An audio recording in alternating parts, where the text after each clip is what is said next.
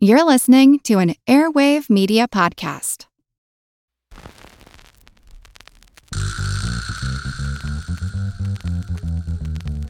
Her Money is brought to you by Fidelity Investments. We want you to feel confident about investing so that you can make your money work just as hard as you do. Learn the ropes without the jargon at fidelity.com slash demand more. Her money comes to you through PRX.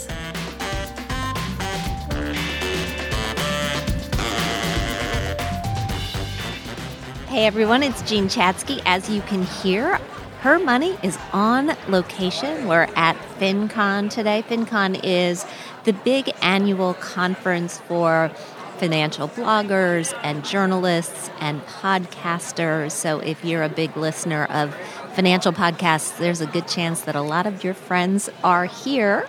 I am sitting down with Shelley Emling. Shelley's the editor in chief of the Girlfriend, which is a website and a free weekly newsletter for women 40 and over. Although I know some younger women who read it and love it. It comes from AARP. For those of you who don't know, I have been working with AARP as their financial ambassador for gosh, going on 7 years now. It's a it's a relationship that I love because it allows me the opportunity to write for their wonderful magazine and to have important conversations like this about life and money with people like Shelley. And it's amazing to be doing this podcast right on the uh, convention floor. So, Shelley, thanks for sitting down. Thank you so much, Jean, for having me. Tell me a little bit about The Girlfriend and how it got started.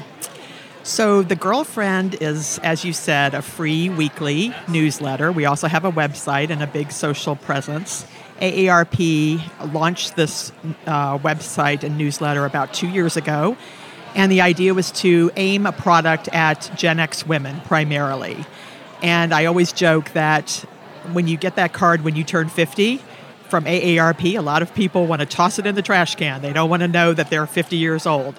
This is a way to show how relevant and valuable AARP can be and the membership can be to women under 50 as they're leading up to turning 50. Gen X women feel ignored. Gen yes. Xers feel ignored in general by by brands. They feel like everything is either focused on millennials or focused on boomers. And I've got to say, I'm right on the cusp. I'm I was born in 1964, so I am officially You're, the last boomer. But you are, yes. You know, but I I do often feel like a Gen Xer just based on when I came out of college and how life has gone since then. Right. The fact that it's such a smaller generation by mm-hmm. comparison does mean they get left on the sidelines. Yes, and that's one of the reasons we wanted to target this particular demographic. Um, I think that being in between boomers and millennials, which are both larger generations, they're loud generations, that I think Gen Xers have felt a bit left out. And what I hear constantly from readers, women that are in their late 40s, early 50s, is that is that they're starting to feel very invisible in their lives.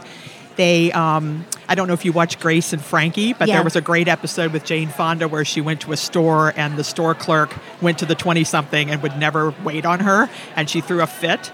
That's the way I think a lot of women in starting around age 50 maybe are feeling that they're they're ignored when they go into a store. They're ignored out in the workplace. They're overlooked for somebody somebody that's 20 years younger. And I think this is something that we need to work on helping to build up the self-confidence in these women so that they can go out ask for raises get a job stand up for themselves and not feel ignored. When you hear from your readers what are the things that they tell you that they care about in the world I think a lot of the readers that we have are women in their 40s and 50s again that have raised their children. They've been out of the workforce for, for maybe 10 years or stayed in part time. And they realize suddenly they wake up one morning, their kids are going off to college, they don't know enough about finances.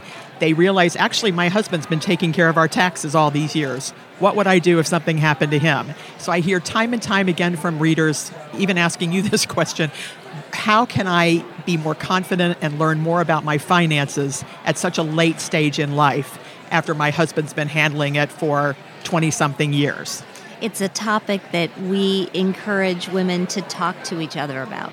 You know, because we were not raised, many of us, to have these conversations about money with our communities, with our friends, with our colleagues. I mean, it's only starting to become acceptable. I think millennials are pushing it along, mm-hmm. and Gen Z is pushing it even further. Is it something that you're finding your readers are open to?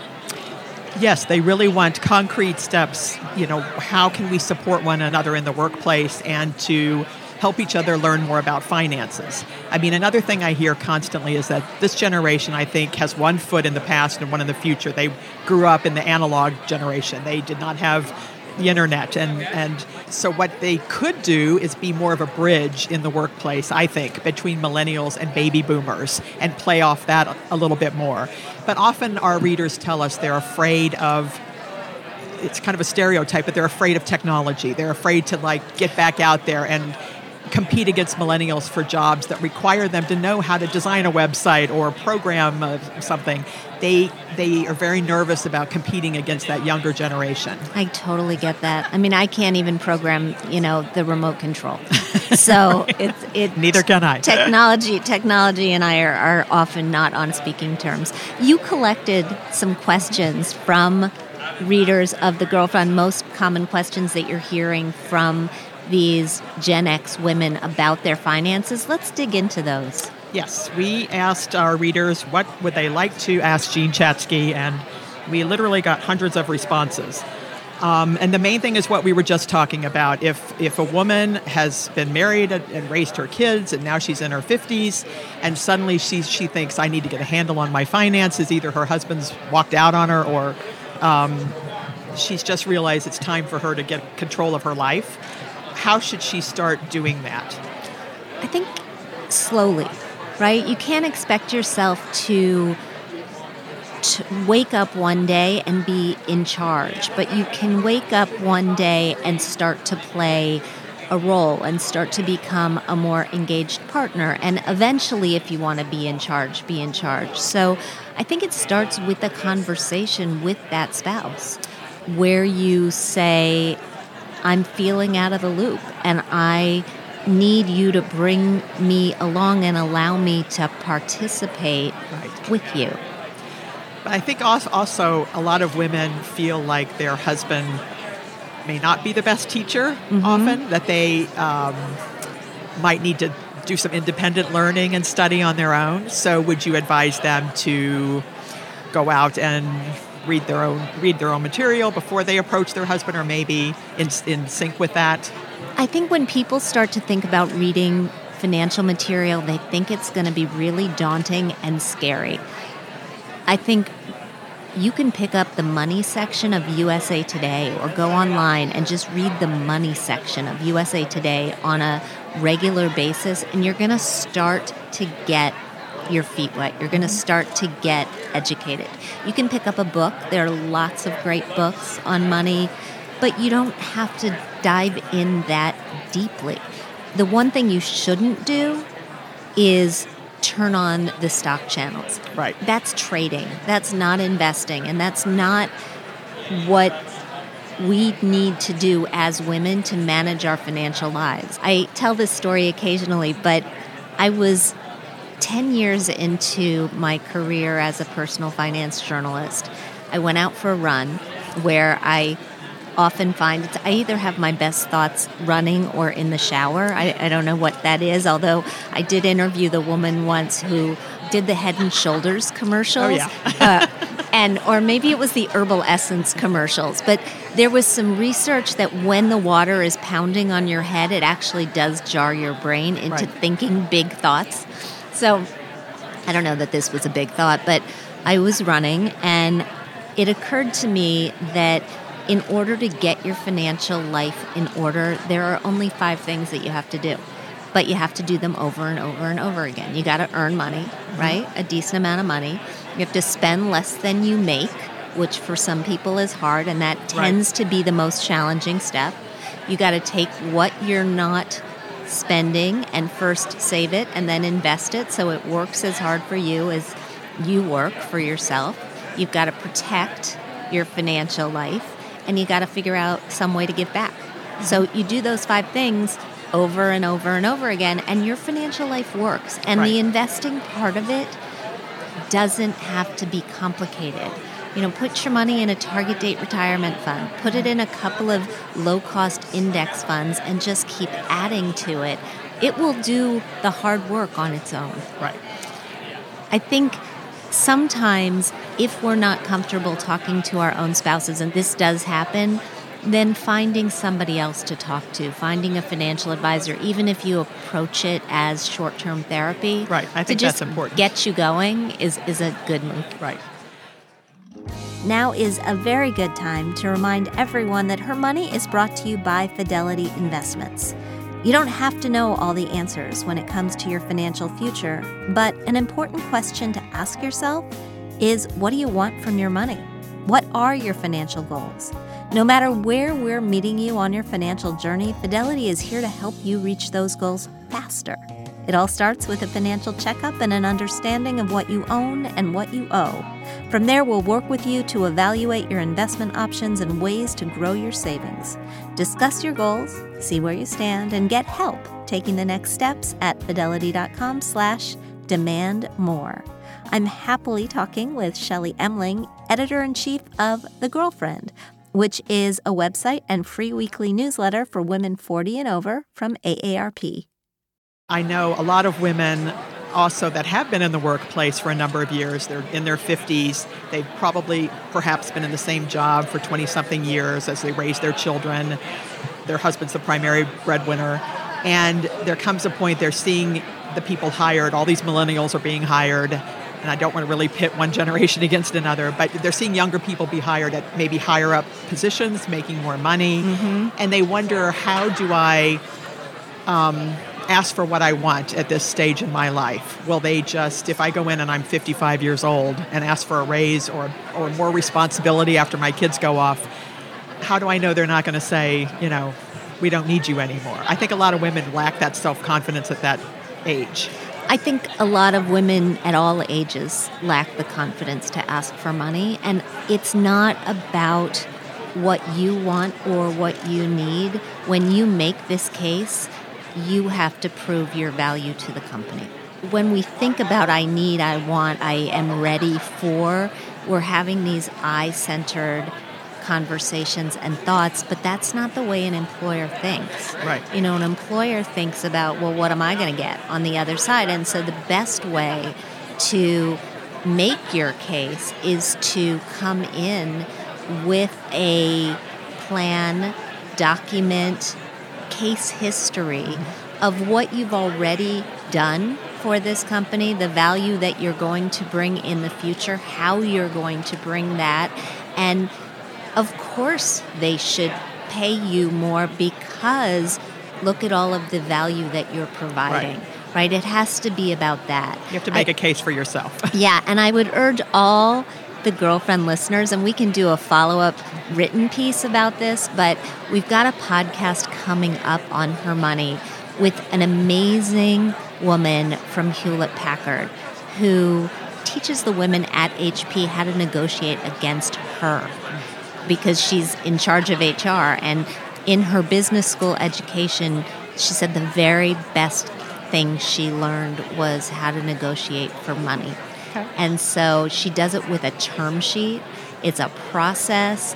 I have not been so excited about one of our episodes, this one notwithstanding, in a really, really long time. So everybody should just tune in for that. Tune yeah. in for that one. Mm-hmm. A- Another one final question that people ask all the time is these same women who are trying to take control of their own finances, they have daughters and sons coming up that are teenagers, and they want to make sure that their daughters don't end up like them. Maybe they're like these readers, their mothers did not take time to really teach them about finances. So now they have their own children and they're wondering how do I teach them how to be fiscally responsible, how to learn about how to play the stock market, how to budget money.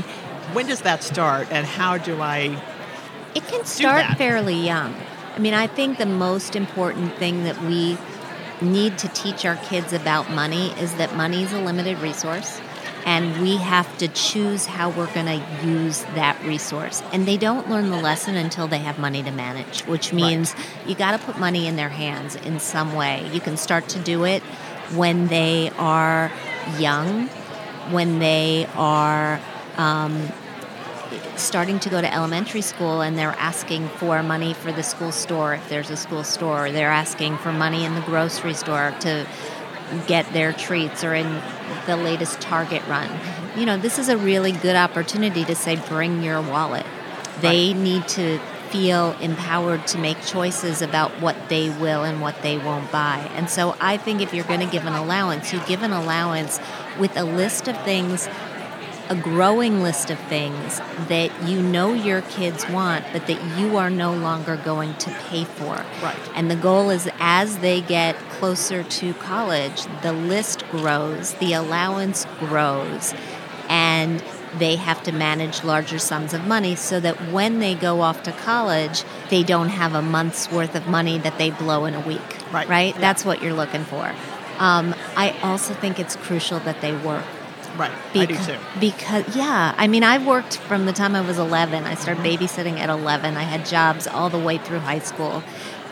I saw this light bulb go off with both of my kids that the $10 that they get for an allowance is worth nowhere near the $10 that they earn the first time that they babysit. Right. Right? Because all of a sudden, it's their time.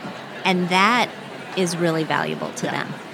Well, I have I have three children, and my middle kid wanted to take a gap year after high school, mm-hmm. and I said I'm I'm all for that idea. I'm not opposed to it, but how are you going to fund that gap year? Because we're not paying you forty thousand dollars to backpack through Thailand, so you have to figure out how to do it.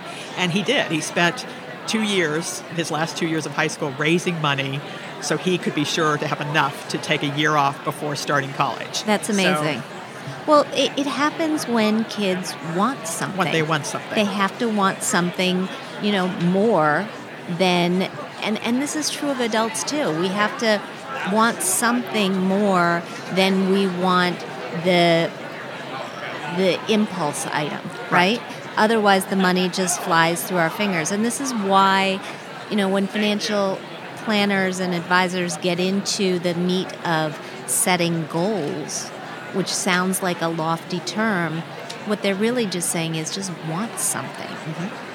I agree. He did it. He he did it. He went on a gap year. It was a volunteer program, so he was actually he got his room and board in South America to do this program for a year, and we did not have to pay very much money. That's amazing. What about what about you and your financial journey? How how have you come along to manage your own money?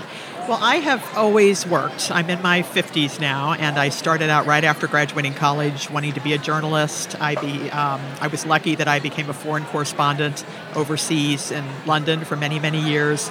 And um, even after I got married, I always wanted to continue working as my children, my three children were born, they grew up. I, uh, I always made sure that I had my foot in the door of the career of my career world somewhere. I think that's so important, and and I I'm sure that many of the readers that you hear from. Uh, at the girlfriend are, are, similar to the women that yeah. we hear from at her money right i can't tell you how many say to me i wish i would have kept a foot in right well i have a lot of friends that stopped working when their kids were born for the first few years and then they tried to get back in when their kids were 10 or 11 I kind of have a different way of thinking. I think that it's actually more important to perhaps be closer to home when your kids are preteens and teenagers than when they're, you know, zero to four years old. That's my thought. Why? I just think kids need you quite a bit when they're that age, and they need somebody in that house when they walk in the door after middle school or high school. Yeah. So I tried to work from home for a few years there when they were that about that age, but um, but I worked all you know took three months off from maternity leave and jumped right back in again. Yeah. So, but the other thing I hear on a different note, a little bit from our readers, is that as they age, they're really looking for friendship and support from other women. They have hit their 50s and their kids are going off to college and they're not they don't have the support system they once did. And I have so many readers that write and say, "How can I make friends again? We're, we've moved, we've downsized to a smaller town. How do I start over again? Or my husband's you know, we've got a divorce and I'm single and moving to a different community. And I had this beautiful set of friends, and it's really hard to keep in touch and keep that intact as you age. And it's and especially when the kids go off to college, they they need that support system. So to me, the a big thing when they when women hit their 40s and 50s is to try to maintain a very close circle of female friends. Uh, yeah, absolutely, and we hear it in in the. Uh, statistics and the research on loneliness. Right. You know, I wrote a book called Age Proof with a doctor named Mike Roizen, and he says that loneliness in older adults is as detrimental to your health as smoking a pack of cigarettes a day. I believe that. Yeah. Yeah. Well, the girlfriend is a place, and and her money too, where women find community. That's right. And they, We're you know, all about women finding each other and making connections with one another. yeah. Thank you so much for having this conversation. Oh, thank you, Jean. Thank you very much for having me. Enjoyed it. Absolutely. And we'll be right back with Kathryn and your mailbag. And we are back in our studio in New York. Kathryn Tuggle is with me here, all the way back from FinCon. Nice to see you. Nice to see you. So, what'd you make of that conference? It was pretty great. It's so exciting to see that many people in one room so excited about personal finance. It's the only place in the world you'll see that many people in one room excited about personal finance. What is so inspiring to me is that it's a community of people who are there to serve. You know, they're really there to help other people with their finances. They all have their own tribes, they all have their own methodologies, but at the heart, they want all of us to step up our game. Right. And I feel like no one there had a secret that they were keeping, that they didn't want to let everybody else in on. Everybody wants to shout it from the rooftops. If they've learned something good that is helpful, that has improved their lives, they're there to tell it. Yeah, absolutely. It was fun. I was glad that um, so many of us were able to go this year. great. Yeah. Let's get to our mailbag. Our first letter comes to us from Alexandra, who is originally from Russia and now lives in Georgia here in the United States. She says, I have a clarification question about credit card use. I keep hearing on the podcast that your credit usage should be around 10 to 30%. But if, let's say, my line of credit on a card is $10,000 and I spend 3,000 and then pay it off in a week, and then spend another 2,000 during the same month that is also paid off in full, would this affect my credit score negatively? My husband has an excellent credit score and I have a very good one, but not excellent because I immigrated here six years ago and my history is short. But we'd like to keep both our scores high and not make any mistakes. Thanks so much. So, Alexandra, the key is that mid month payment, that intermittent payment that you don't have to make, but you should make for the basis of your credit score. If you, to use your example, go back to a credit card where you have a credit limit of $10,000 and you spend $3,000, then you're at 30% credit utilization. If you pay it off, you write an extra check to that credit card company, even though the balance is not due, that takes your utilization back down to zero. If at that point you charge another $2,000, which you pay off at the end of the month, your utilization is 20%. You haven't gone over that 30%. But if you don't make the mid month payment, which you could do based on your line of credit, and you charged the $3,000 and then you charged the $2,000, you would be at 50% utilization, and that will hurt your score. So, the bottom line here is if you know that you are routinely using up to 30% of your credit limit, you probably want to ask for an increase in your credit limit so that you're not coming up against those levels. And as long as you're paying your bills on time and regularly, they'll probably give it to you. Or you just get in the habit of knowing how much you've spent and sending in those mid month payments. It's something that I do when I know that I'm on the road a lot and that my credit usage is going to be bumping up against 30% of my credit utilization. I just send in another check. I never would have thought of that to do that. That's great. Yeah, super easy. And, you know, we pay our bills online. I never have to have any stamps. I just write another check and it takes the balance down at the end of the month as well. Fantastic. Our next letter comes to us from Joanne in Fort Lauderdale, Florida. She writes, I recently joined a new company and I'm troubled by what to do with my previous 401k along with some stocks. The account balance in the 401k is approximately $300,000. It's been suggested that I move the old 401k into a variable annuity, but since I already have one annuity, I'm not sure if this is the right fit. I also have an account with TD Ameritrade that has a large amount of stock, around $145,000. I'm 59 and I've heard that perhaps I should sell my stock and purchase mutual funds instead. Quite frankly, I have no idea what to do and therefore have done nothing with either account for fear of making the wrong decision. I started a new Roth 401k with my new company where I'm contributing 20% of my salary, and I plan to work at least another five years. Any guidance you can give would be appreciated. So, Joanne, I'm so glad that you wrote, and I'm so glad that you wrote right now because you are a poster child candidate for an appointment with a financial advisor. But I very specifically want you to go to a financial advisor who is not going to sell you anything. I want you to sit down with a fee only financial advisor just for a consult. And you can sit down with one and decide that you want to work with them on an ongoing basis. But more than giving this person your assets to manage, I want you to get some very clear, very objective advice. You can find a fee only financial advisor at the website of the National Association of Personal Financial Advisors. It's called NAPFA, N A P F A org. And the reason for doing this is that you are at a point of transition in your life. You're five years out from retirement. You've got a, a good deal of money, almost a half a million dollars, that you could roll over, and you are confused when you say that you've heard perhaps you should get out of the stock market and purchase mutual funds instead, there's some confusion just in this line of thinking. My guess is that the money that is in your old 401k is already in mutual funds. It's probably in mutual funds that own stock but you are a very young woman at 59 years old. You could live another 40 years. You don't want to be out of the stock market entirely. You want to build a portfolio that takes into account the prior 401k, your balance at TD Ameritrade, and the 20% that you're contributing with your new company, and allocates those assets into a mix of stocks and bonds and cash that makes sense for you based on your age and your risk tolerance right now. And that's why it's so important that you get this kind of objective advice.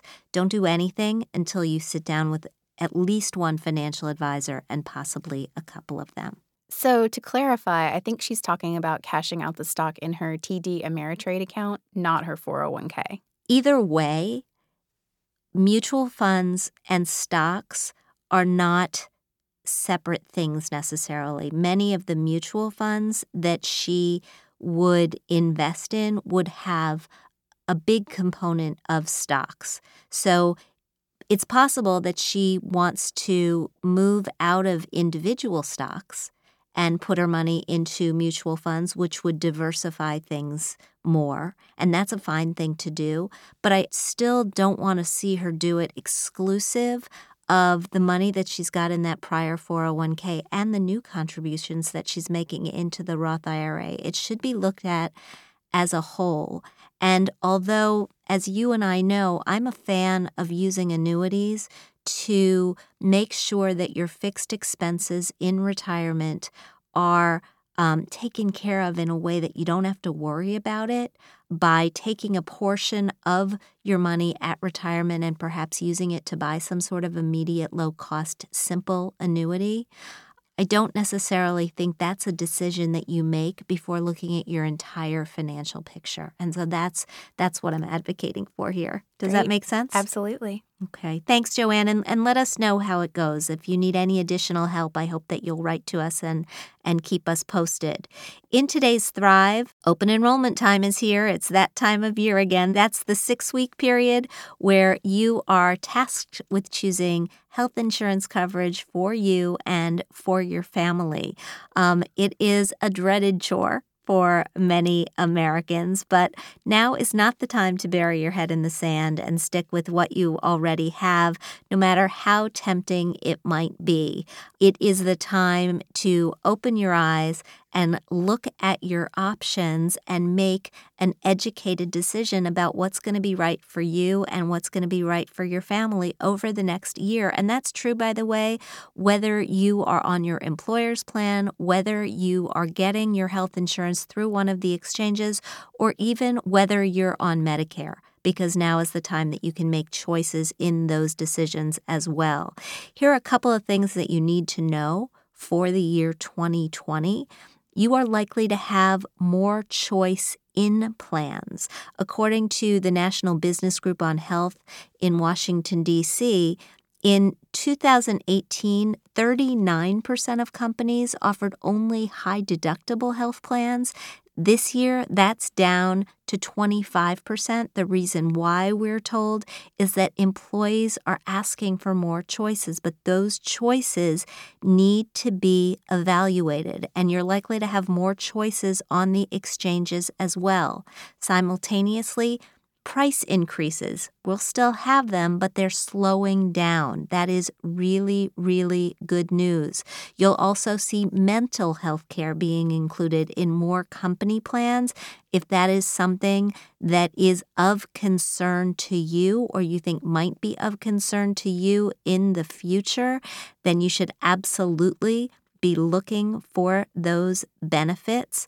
And you should finally see that enrollment on those health exchanges is easier than it has been in the past. All of those are good things, but the bottom line message that we want you to take away is spend some time on this. Spend an hour. Talk about it with your spouse or your partner if you have one. Ask questions of your benefits providers if you have them. Pick up the phone if you have additional calls. Get all the information that you need. Our healthcare is taking up a greater share of our budgets than it ever has before. It is definitely something that you want to pay attention to. Thank you so much to AARP. Thank you to Shelley Emling for today's wonderful conversation on location at FinCon in Washington, D.C. Thanks to all of you for tuning into our episode today. If you like what you hear, I hope you'll subscribe to our show at Apple Podcasts. I hope you'll leave us a review because we love hearing what you think. We want to thank our sponsor, Fidelity. We record this podcast out of CDM Sound Studios. Our music is provided by Track Tribe, and our show comes to you through PRX. Tune in next week. We'll sit down with gender economist Katica Roy and discuss gender issues in the workplace and how we can all work to close the gender pay gap. Thanks so much for listening, and we'll talk soon.